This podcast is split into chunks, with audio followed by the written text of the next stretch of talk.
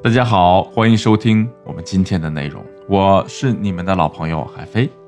如果你在感情中遇到了情感问题，添加我们的微信文姬零幺幺，文姬的全拼零幺幺，主动找到我们，我们这边的专业导师团队会为你制定最科学的解决方案。前年网上啊，曾经流传过这样一段视频：成都一名男子喝醉了，距离回家啊，大概也就。一百米，他打电话找了个代驾，代驾小哥呢一来就非常诧异，询问男子说：“这么近的距离，您确定需要代驾吗？”男子本来已经喝多了，态度呢当然也不是很好，就怼了小哥一句：“我就想坐在车里舒服。”然后汽车启动，拐了个弯就到家了。小哥又问。哥，你这么晚回去，你老婆不会说你吧？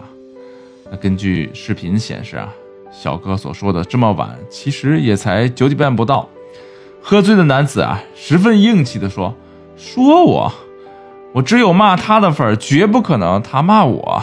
跟我接触久了，你就知道了。我们家呀，我说了算。”紧接着，他俩就到达了目的地。小哥提醒男子慢点下车。男子这会儿。倒是非常礼貌，他说：“嗯，谢谢你，等下帮我老婆拿快递，不然回去就要挨骂了。”前面刚立的 flag，第二句话自己呀打脸啪啪响，果然是久负盛名的四川耙耳朵。这个耙耳朵啊，和北方的妻管严是一个意思，就是怕老婆。从上面的视频可以感觉到，一个已经喝多了、有些情绪不自控的男人，居然还记得要给老婆拿快递。还记得不会拿还要会挨骂，可想而知，平常的日子里啊，他对老婆有多么的害怕。当然了，这里的害怕是打了双引号的，怕不是怕本身，而是因为爱所做出的退让和宠溺。男人哪里需要惧怕女人呢？不论是体力还是情感，真正能碾压男人的女人啊，并不是特别多。而让四川男人如此听话和宠爱自己，这确实是四川女人独有的本领了。前些日子啊，我去我们成都分公司出差，通过我对我们成都同事的观察，我总结出啊，他们相处的几个关键要点，很可能正是这些要点，让男人们养成了怕老婆的美德。第一呢，是保持离开的能力，做到精神独立，这是个老生常谈，但是依然有很多女生做不到的特质。之所以会形成不同的个性特征。其根源在于四川特殊的家庭氛围。一般有女孩的家庭啊，父母尤其是妈妈会从小给女儿灌输个性独立、经济独立的重要性。成都的同事啊，小时候他们就知道，如果学习不好，将来长大就只能嫁人了。当然，这是一句玩笑，但从中足以见得这种观念已经深入骨髓。如果你在这方面啊起步比较晚，现在改变也是完全来得及的。经济独立无需多言，个性独立啊，可以从坚持做一件小事儿开始。我比较建议的是，可以尝试每晚睡前做一次身体的扫描。具体的操作是，不用枕头，平躺在床上，从脚底开始去感受你身体的各个部分：脚背、脚踝、小腿、膝盖、大腿、腹部等等，持续向上，一直到额头、头皮。感受到皮肤的温度、肌肉的紧张、身体和床的接触等等。通过这样的自我关注，你可以很好的和自己建立联系，感受自己真实的存在。当你真切的体验到当下和自我，这就是精神独立的开始。第二呢是读心术，呃，不要被“读心术”三个字吓到，并不是真的要学成这门独特的技艺。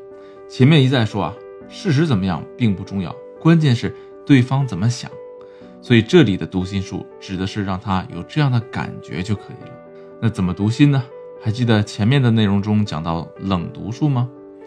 面对一些接触并不深的人啊，你可以用一些泛化、描述性的话去和他交流，就能让他认为你很懂他。如果你对对方已经有了一定的了解，就更能做到有的放矢了。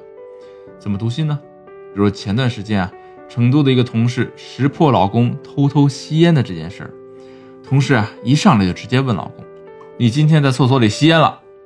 老公呢当然不承认，回答说没有啊。但是同事一口咬定他肯定吸烟，老公就开始耍赖，问同事你有啥证据啊？同事说你过来，你还想要证据？你这是三天不打上房揭瓦的节奏啊！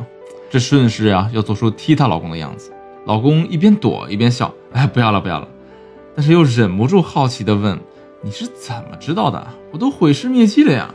这时候同事啊展示出他超强的读心术，说。因为早上的窗户比昨晚开的大，晚上推开啊是为了晾干洗完澡的水汽。可是早上开窗的理由是什么呢？我再一看地上，果然是有残留的烟灰。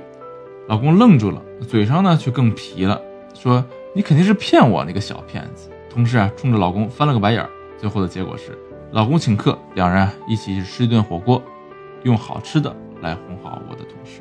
其实啊。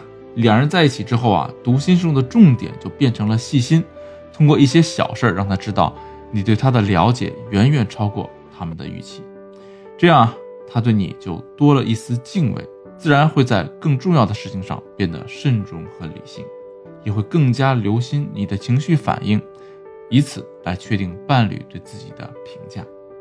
第三是爆发攻击性，通过观察我们可以发现。川妹子啊，更加倾向于在关系中直接表达不满，这和一味包容退让的相处状态很不一样。退让啊，事实上是对问题的回避，只是把矛盾积压在心里，时间久了，总有压不住的一天，并且对方很可能不了解你具体做了什么样的让步，这会进一步加剧退让者委屈的心态。可能有人担心直接表达攻击性会挫伤伴侣的积极性。一味追求不吵架的完美境界，但是啊，我要告诉你的是，吵架更有利于关系的维系。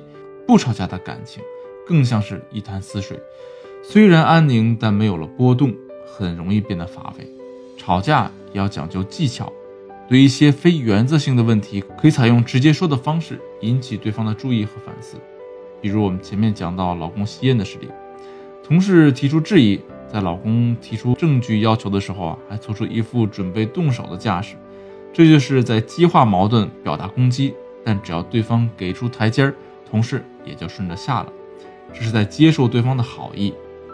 通过这样的碰撞，男方明白了妻子对吸烟的态度，最后的解决方式也让关系重新达到了平衡。